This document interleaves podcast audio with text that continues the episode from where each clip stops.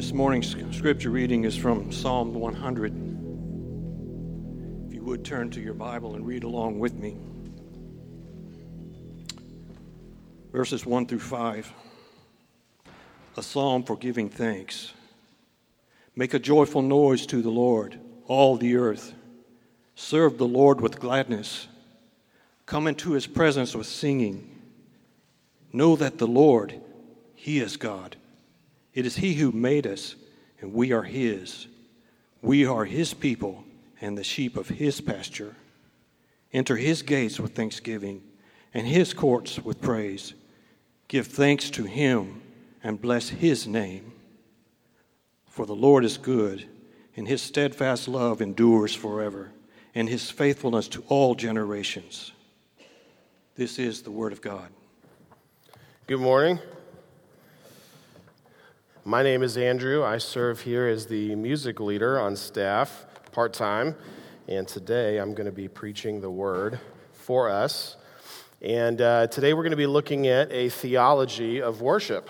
So we finished our series in Colossians last week. And uh, before we jump into our next series, um, we're going to do a standalone sermon here on a theology of worship. So, we want to carefully consider what God has told us about the subject of worship, how we are to do it, under what circumstances, and in some cases, even the methods. Now, worship is often tied to singing, uh, but that's not the entirety of worship. We'll get into a more robust definition here in a minute, but let's begin by saying that all of what we do here on Sunday morning is worship. We are always worshiping, and that often involves singing, but it's not just singing. Specifically, we'll be considering um, elements of corporate worship in the church and how it ought to reflect what we understand about God from His Word, and how it ought to be shown in our love and our praise for Him. We'll consider corporate worship in its entirety and at times focus on our corporate singing. So, today, and you'll see this in your outline, we'll talk about four main things. First, our worship is biblical. We are a people of the Word, and thus we worship by the Word. Second, our worship is God glorifying. Third, it is Christ centered. And fourth, our worship of God is Trinitarian in nature. That is, we worship God as Father, Son, and Holy Spirit. There's no specific passage this morning that we're going to exegete, which we normally cover in our preaching here. Um, we faithfully plod through books of the Bible and we understand them as a whole, but rather we're going to look at what Scripture tells us about worship from both the Old and New Testaments and then apply them to our lives. So, this won't be a sermon that decides once and for all what the perfect worship service actually looks like or what the perfect songs to sing are. I think we have a tremendous amount of freedom to worship God in a variety of ways. But we want to do it carefully when we gather each Sunday as His local church.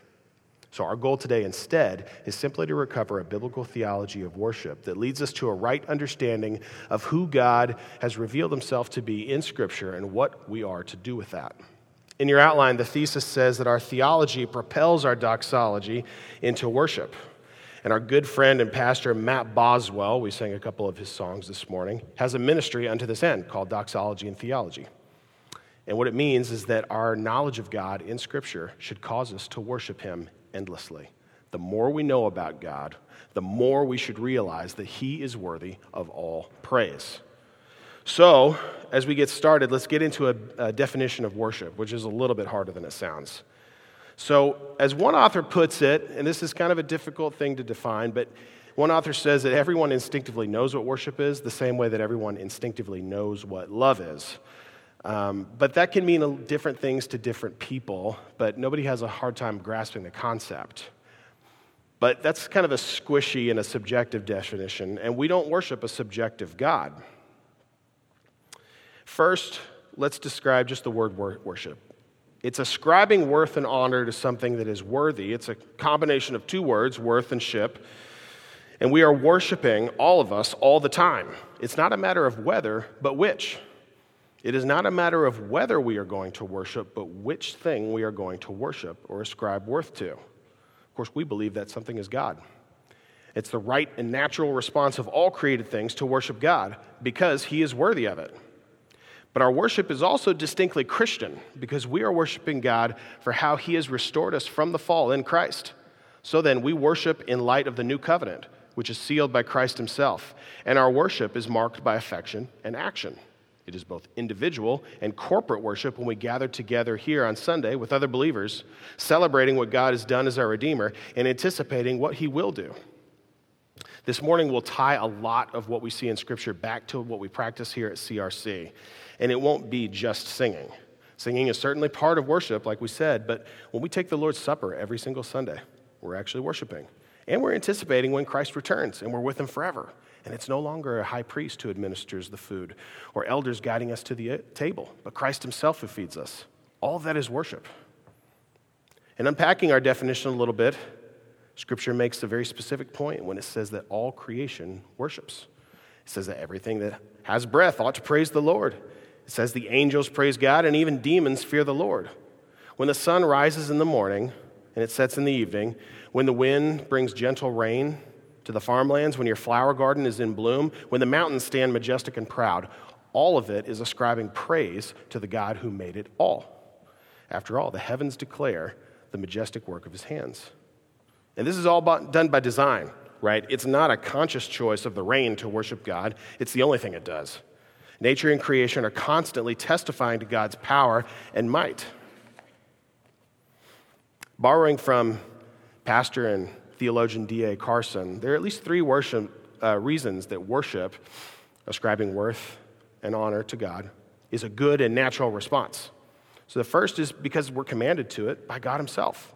He tells us to worship Him with thanksgiving in our hearts, to come into His courts with praise, to ascribe to the Lord the glory due His name.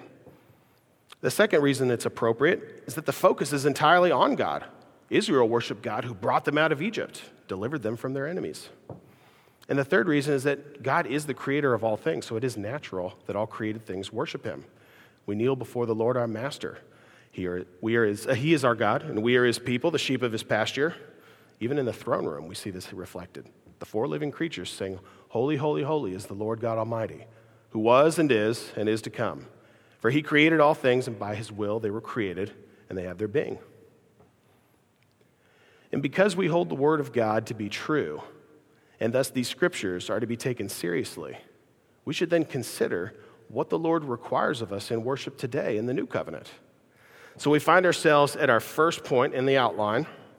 Our worship is biblical. Let's take a look at what God has required of us in His Word. So, point number one our worship is biblical. At the outset, we ought to be careful how we think about worship. Expecting the wrong outcome often leads to dissatisfaction, and using the wrong definitions can lead you to write a really terrible essay at the end of the semester, the kind that gets handed back with lots of red ink. This is especially true when we think about worship and even music and singing. Today's modern wisdom has put human happiness at the pinnacle of existence. We don't just want to survive, we want to thrive. We don't want to just live life, we want to live our best life now. And modern humanist religion beats this drum over and over again. What you're doing should make you happy. Sometimes we apply this to our worship. Without a God who, supreme, who reigns supreme over it, we're left with ourselves as the ultimate authority. If there's no God above us that we have to submit to, then we become God. And to nobody's surprise, we're not very good at it. We prescribe things like money, pleasure, power to make us happy, and none of it really works we find that our own fleeting sense of satisfaction is constantly moving the goalposts. More money, louder music, brighter lights. So, how, how, does all this relate to a church's worship service? Well, if we use our own responsiveness to worship as the measuring stick instead of God's word, then we've got no choice but to use our own tools to raise and lower the bar. So, if we approach worship and we use our own responsiveness, our own feelings as the measuring stick, instead of God's word, then we've got no choice but to use our own tools to raise and lower the bar. If the goal is raised hands during our singing, it makes a lot of sense to crank the music up, man. Pound that bass line on the last chorus. Put on a light show to stir the affections. I think fog machines work pretty well. But those things might stir our affections. It's kind of an empty pursuit. It's not actually biblical. That's the main point. It's not actually biblical. We want to be filled, like the psalm said, with a sense of wonder at God's majesty. To do that, we actually need to behold his majesty.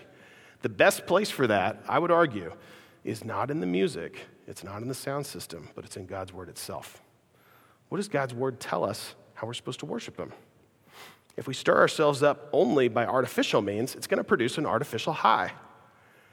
Sometimes we can start requiring our churches then to conduct their services in the way that we feel most pleasing. We might criticize some church for only singing old songs, or some church for not singing loud enough or too quietly. Now, I do think there's a prudential element to the style of our worship. We certainly have our preferences and what we think is wise, and that's all well and good. But we need to remember that our worship ought to be first biblical, and therefore based on what God Himself has explicitly required of us. This means it's not based on preferences or style, but on Scripture itself. So let's look at what God has prescribed. So in the Old Testament, we see in Deuteronomy that God has explicitly instructed the Israelites on worship as he explains the meaning behind the first commandment You shall have no other gods before me. So, first, we see that God himself is our praise. You shall fear the Lord your God. You shall serve him and hold fast to him, and by his name you shall swear. He is your praise. He is your God who has done for you these great and terrifying things that your eyes have seen. Deuteronomy 10 20 and 21. Then he tells the Israelites where they shall worship him. But you shall seek the place that the Lord your God will choose out of all your tribes to put his name and make his habitation there. There you shall go, and you shall bring your burnt offerings and your sacrifices, your tithes, and the contribution that you present, your vow offerings, your free offerings, free will offerings, and the firstborn of your herd and your flock. And there you shall eat before the Lord your God, and you shall rejoice, you and all your household, and all that you undertake, in which the Lord your God has blessed you. We're talking Old School Testament. Uh, this is the law being handed down and then explained and re explained at Sinai in Deuteronomy. And I'm going to reference a lot of passages. You don't have to try and keep up. Um, if you'd like a copy of the manuscript later, I can give it to you with all the references. But this place that the Lord chooses would, of course, be the tabernacle in Jerusalem. Eventually, right, Solomon would build that. And the expectation is that the Israelites would actually destroy all other pagan temples and idols. They would reject all other religions and worship God in the temple, rejoicing together as they do it. The context of this passage had the Levites in mind, who had no inheritance or land like the other tribes, if you remember, but the Lord Himself was their inheritance. They were the ones administering all these sacrifices and worship in the temple. So, sharing in temple worship with everyone included the Levites because they didn't have their own land or inheritance. So, sharing the worship of the temple had a distinctly corporate aspect to it. And it was also a means of fellowship across different groups of people. So we see that we're supposed to worship God for who He is together in the temple. That was prescribed right at the outset. We can clearly, easy for you to say. We can clearly see that God is both the focus of our praise and He is to be worshiped together with all the people rejoicing. Now, on this side of the cross, and we reflect this in our singing quite a bit, we remember that God develop, uh, delivered Israel and dwelt with them, but we celebrate that Christ has united, us with God in his death and resurrection. So we can take a look at the Psalms here as well. We're going to see many examples of how we're to behold the majesty of God and how it describes his worthship. Ascribe to the Lord the glory due his name.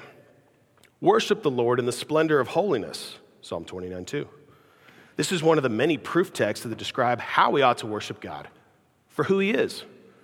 He's holy and He's set apart. His glory is splendorous or it's magnificent. Letting Scripture dictate how we worship God then is crucial because it says that His holiness is to be worshiped and that His name is worth glorifying. Why do we do it? Because the Lord Himself tells us to.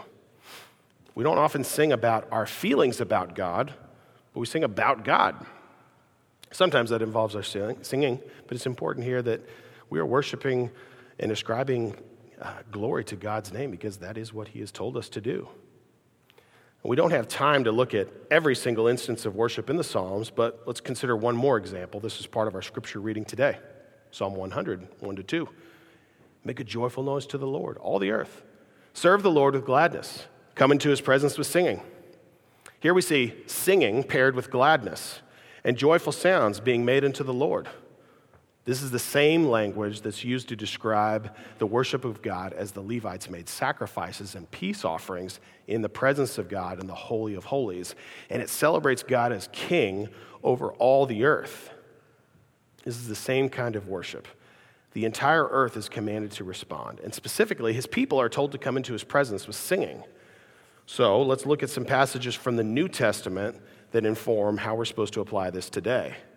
Now, under the covenant in the Old Testament, Israel was given very specific instructions on how to worship God, which included sacrifices and offerings, celebrations and festivals, giving thanks, and remembering all that God had done for the Israelites, which they were extremely prone to forget. They needed lots of reminding. But there's a shift in the new covenant with the advent of Christ. We're told in Hebrews that the new covenant fulfills the old covenant and that Christ is now the head of this new covenant. Hebrews 9 and 12. Where once we had a tribe of priests, the Levites, who were tasked with fulfilling and administering God's ceremonial and legal requirements, we now have a great high priest in the Lord Jesus, whose body is now the temple. That was actually a controversial thing. The Jews said to him, What sign do you show us for doing these things? Jesus said, Destroy this temple, and in three days I'll raise it back up. And the Jews said, It has taken 46 years to build this temple. Will you raise it up in three days? But he was speaking about the temple of his body, John 2 18 to 21. We know that not only is Jesus the temple, we're also taught in 1 Corinthians that the church is also a temple. Do you not know that you are God's temple and that God's Spirit dwells in you? If anyone destroys God's temple, God will destroy him, for God's temple is holy, and you are that temple. 1 Corinthians 3 16 and 17. And of course, 1 Corinthians 6 teaches uh, that the individual Christian is a temple of the Holy Spirit within us. So, how does this relate to how we're supposed to worship? Well, again, remember the Israelites were told to worship at the mountain at Sinai. They were told to worship God in a very specific place. He said, I will choose the place, and you will go there, and we will build an ark, and they will have ceremonial laws and festivals and very specific ways in which to worship. And when Jesus was walking the earth, there was a lot of, well, there was a lot of controversy around his entire ministry. One of the many things that people and the uh, Pharisees would criticize him on, and the other Jews, was, Aren't you going to the temple, man? What do you, you can't just worship God anyway. You, you can't just do this anywhere. And he said in John, he ties all this together.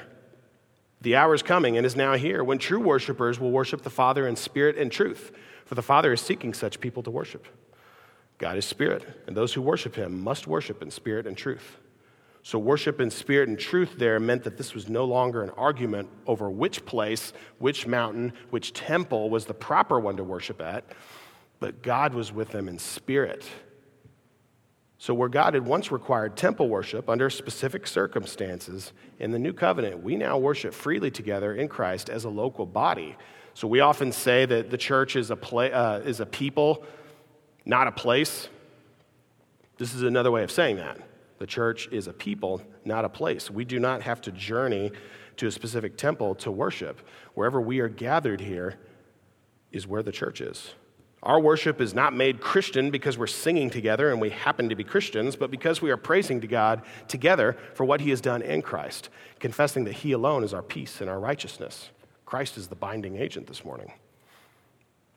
We see this in almost every aspect of our element, uh, every uh, element of our worship service here at Christ Redeemer, from our biblical call to worship, to our confession and assurance, to the preaching of God's word, to our prayer, to the Lord's table, and even the fellowship we are sharing now in the service.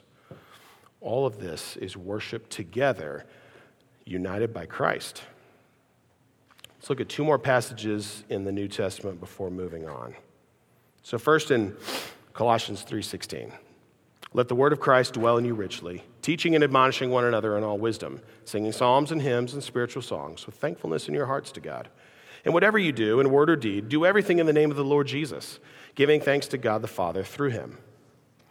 So the word of Christ here is referring probably to the teachings and the words of Christ himself, and our singing is one way of teaching and admonishing one another as we lift our voices in worship. Our entire worship service here at CRC is aimed at teaching us about Christ, and our main focus is always to reform our hearts so that we are shaped into his image. That's evident in the way that we publicly teach and pray. But our music also teaches. We sing what we believe. So we're incredibly intentional about what we choose for our corporate worship here. We want to model what we see in Colossians and sing songs that have solid biblical truth in them while also encouraging us to behold God's majesty and praise Him. We are reminding ourselves of scriptural truths when we sing together on Sunday mornings. Consider also Ephesians 5 17 to 21. Starting at the very end of 17, be filled with the Spirit, addressing one another in psalms and hymns and spiritual songs, singing and making melody to the Lord with your heart, giving thanks always and for everything to God the Father in the name of our Lord Jesus Christ, submitting to one another out of reverence for Christ. The ESV commentary here says that being filled with the Spirit results in joyful praise through singing and making melody.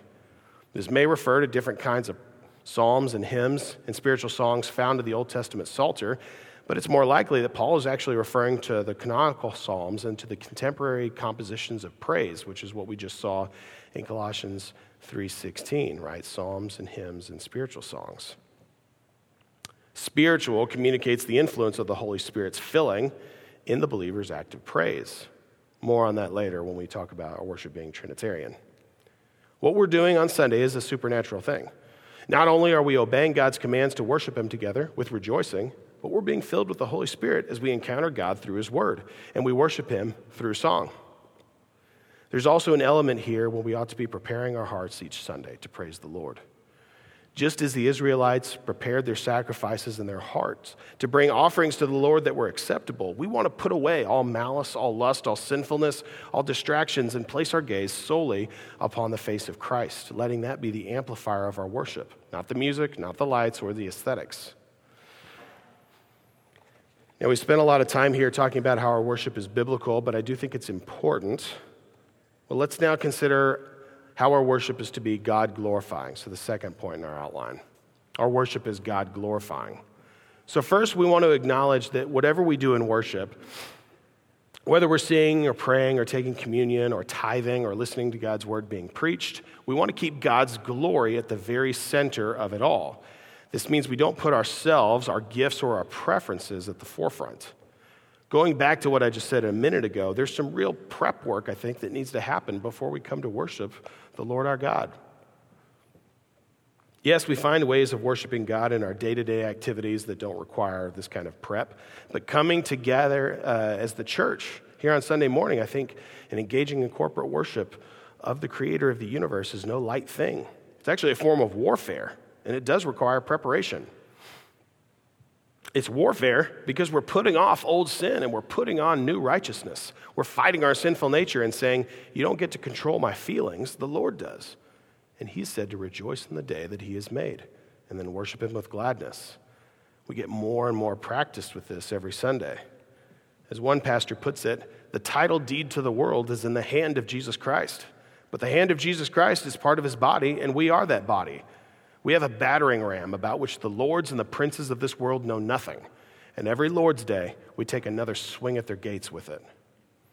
If we come into worship with a self centered attitude of what can I get out of today, then we'll often be disappointed with the results.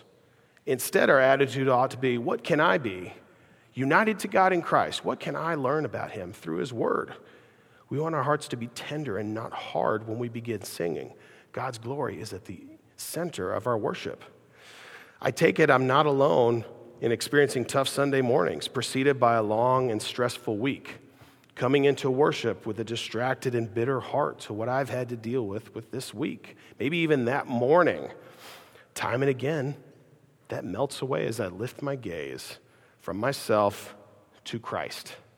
And I behold the glory of God and the joy of the saints around me. It is hard to stay frustrated when everyone's shouting, All glory be to Christ at the top of their lungs.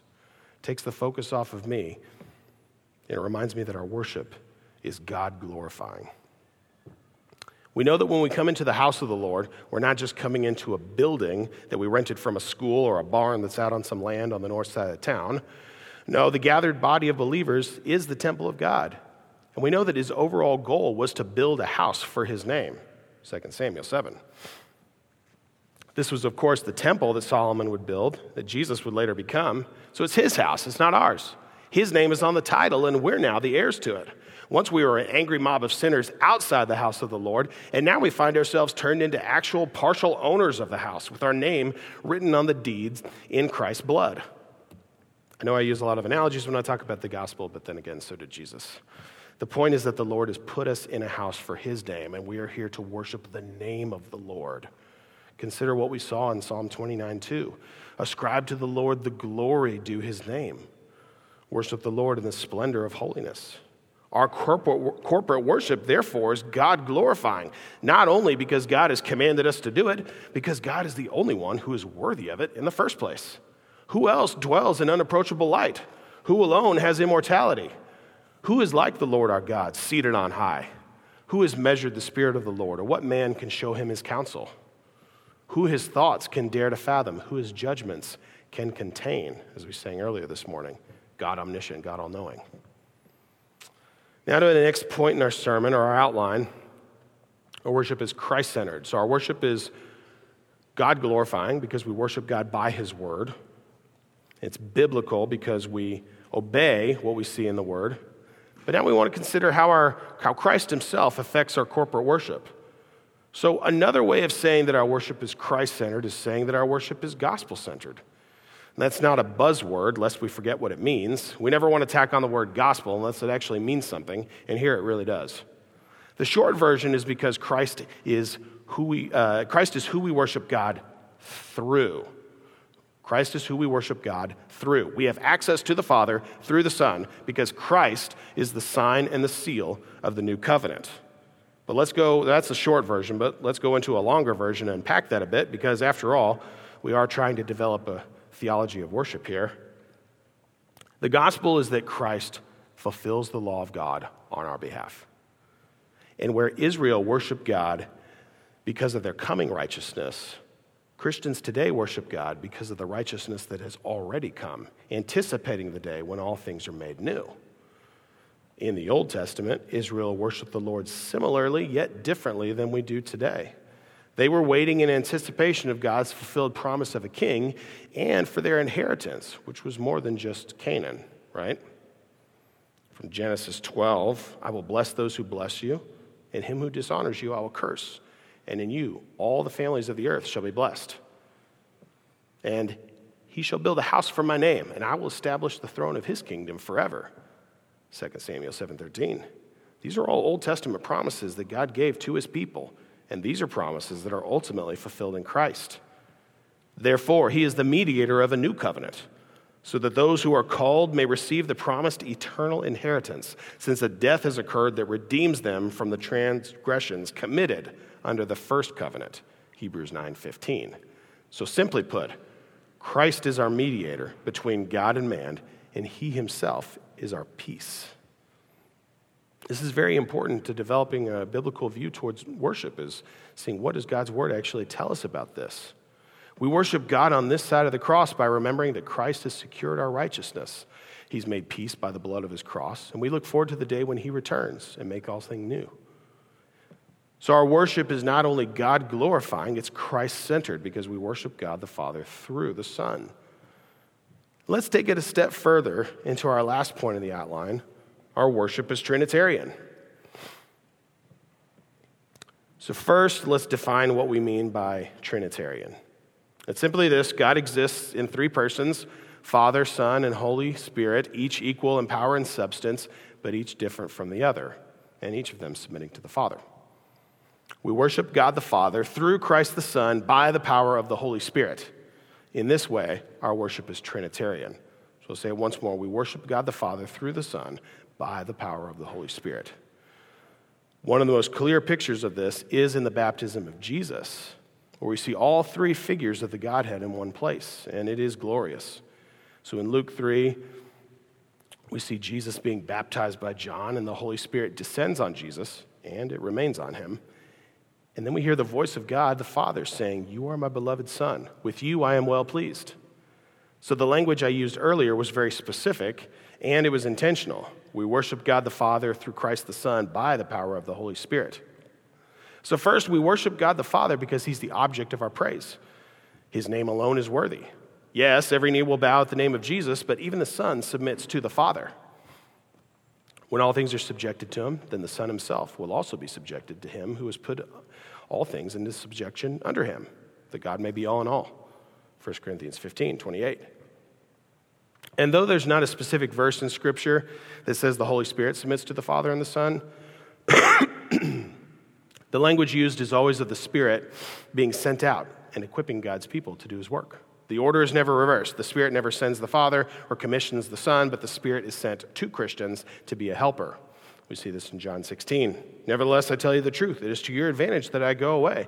For if I do not go away, the helper will not go, will not come to you. But if I go, I will send him to you. As a bit of exegesis there on the baptism scene, the Spirit descending and remaining on Jesus was significant. Anointing was a sign of the Holy Spirit in the Old Testament, and it was typically uh, to allow someone to obey God or carry out a task. This was always a temporary situation. The Spirit descended, the person was enabled to carry out the task, and then the Spirit returned back to the Father. But we know from Isaiah's prophecy that the Spirit was actually continually with Jesus, where it rested on him and it never left. John later confirmed that in John 3, and he tells us that the Spirit is given to Christ without measure. But after Jesus ascends into heaven, he gives us the Holy Spirit here on earth for each believer and for the church. Therefore, our cor- corporate worship is Trinitarian in that we worship by the power of the Holy Spirit who changes our hearts and fills us with desire to praise God and obey His word. Right? It's the Spirit that brings us to repentance and fills us with understanding so that we can see and believe. Sometimes our brothers and sisters at Pentecostal or charismatic churches will talk about spirit filled churches and spirit filled services and worship. They're exactly right about that. The Spirit does fill all of our worship, and it fills the room here at MCA every time we gather here on Sunday mornings. Now, we may differ about how that manifests itself or to what extent, but we both must confess that our worship is spirit filled because it can't be filled with anything else. So, Let's finish this last section with a few more observations on Trinitarian worship and then conclude with a final few thoughts on liturgy. So we worship God the Father through Christ the Son because Christ is the one who gives us access to the Father. Like we sang earlier in the song, his death has torn the curtain that separates us. And Christ's resurrection keeps the curtain open and he is himself now our great high priest, ever pleading our case and advocating for us. So when we worship and pray to God the Father, we do so in Christ's name, and it's appropriate that we do so. He alone has secured us access. Our entire worship service, including our singing, has to be in light of Christ's death and resurrection. Otherwise, it's just well performed legalism that'll get us absolutely nowhere. Our worship must be through Christ because he has secured the way to God and eternal life? It's a question that should really always be on our minds. Is what we're doing actually honoring Christ? Are we obeying his teachings? I pray that we are. We worship by the power of the Holy Spirit because to do so in our own power would not only be unbiblical, I would argue that it's actually impossible. It would be a special type of hypocrisy, of white knuckling it, to do any of this without having the Holy Spirit actually renovate your heart. It wouldn't last long because it's being propped up by something other than the eternal words of power that created the universe. He alone has the words of life. Now, I do want to say that if this is helpful to you in understanding why we worship the way we do, then praise God. But if this has bored you to tears, you can't see how this relates to the gospel at all, then it might be because I'm a bad communicator. I might not be doing a very good job of explaining this. But it might also be because you are apart from Christ It might be because you've never actually repented of your sin and turned to God and asked for forgiveness, believing that Christ's death and resurrection is sufficient for your salvation. None of this might mean anything because you don't actually believe it. If that's you, if none of this really means anything to you, then please hear the gospel message one more time. God has forgiven your sins in Christ, and He opens the invitation to you. If the Spirit is drawing your heart to Him, prompting you to repent of sin and believe fully on Christ, then obey the call. Lay down your arms and follow Christ. The cost is high, but the reward is great. He will never leave you nor forsake you. The gospel is what we preach here at Christ Redeemer. And it's also the reason we structure our worship services a certain way. As we close this morning, let me offer a few final thoughts on liturgy, the rhythms of grace, and the gospel. So, as we close, let me say that the way we worship matters. And in many ways, it reflects what we understand about God. If we come into his presence with mumbling and enter his gates with confused looks on our faces, we're exposing how much we understand about God, which is not much. If we insist that everything be driven by our feelings and preferences, we'll find that's a pretty shallow standard, too. Even if we have the most high church experience, though, one that leaves no theological, liturgical stone unturned, even that can become rote and lifeless, just going through the motions. The word liturgy here just means order of service. Every church has a liturgy, whether they call it that or not. If I had to give ours here a name at CRC, it'd be something between a modified Rayburn and a contemporary Reformed liturgy, if anyone's keeping score at home. But the idea is pretty simple. We just want to reflect and rehearse the gospel message of Christ Redeemer every single Sunday. The Presbyterians call this covenant renewal, but we just call it Sunday morning with a straight understanding of God's word. We do it the same way, this reason. We do it this way for the same reason that we include an actual gospel presentation in every message. We think it's the most powerful message we have to deliver to ourselves and to an unbelieving world. So at CRC, we typically order our services like this because we find it's the most natural and helpful way and faithful way to reflect the gospel. Each Sunday here, we structure our services so that we are rehearsing or re-presenting the gospel. In short, it's the holiness of God, it's the sinfulness of man, it's the righteousness of Christ, it's our understanding of the word through the Holy Spirit, and it's our response of living in obedience and in thankfulness. So, as you consider our worship here, our biblical call to worship and our first song, sometimes our first two songs, are always about the holiness of God. The purpose of that element in our service is to direct our attention to how holy and set apart and magnificent the Lord is. As we get into our confession and assurance, sometimes the song before it too, we are starting to reflect, rightly so, on our need for God's help. When we compare ourselves to a holy God, we rightly see that we don't measure up. So we confess our need for Christ's righteousness, and then we claim the pardon as we corporately confess our sin and we corporately claim the assurance of pardon found in Scripture itself. This is the sinfulness of man, the righteousness of Christ. We typically have a song of reflection after that. Sometimes it reinforces what we just read in the assurance of pardon, sometimes it laments sin altogether. We have a pastoral prayer, an intercessory prayer for the church that again is confessing our need for God's help to live rightly. We then teach the Lord's word through a sermon. We would categorize this as the understanding part. We require the Holy Spirit's help so that we understand what's in here and we can apply it to our lives. Then we take the Lord's table in response. This is another gospel element. The Lord's table doesn't save us, it's not necessary to salvation, but it is something we do in anticipation of what's to come. When we do that, we are not only sharing a covenant meal together, but we're also anticipating that one day we'll all do this forever. We'll worship perfectly together in perfect union with Christ. And we won't just do it once a Sunday, once a week. We'll do it forever. We typically have a response of worship with two more songs, and then we start our we end our service the same way we started it, with God's word, being submit, uh, submitting and sending out through God's word through the benediction. That's why we don't end with the announcements, but we actually do the announcements and then the benediction. It's all very intentional, and the goal is just to reflect the gospel. It's to let everybody know here, whether uh, they look at the gathering guide or not, that we're a people who worship by the book, by the word.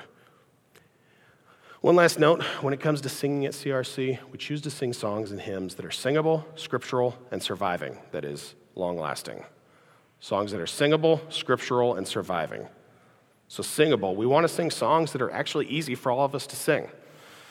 They shouldn't require us to have master's degrees in music, and they also shouldn't be so dependent on music and instruments that they lose all power if you sing them a cappella.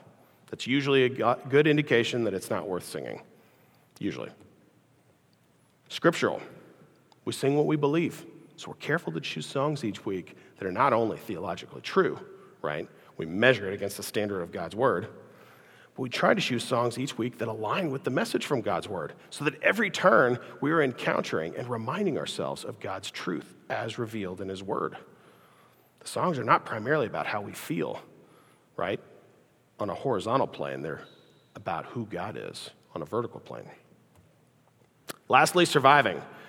We want these songs to be around a long time, so we don't neglect the ones that have already been around for a long time.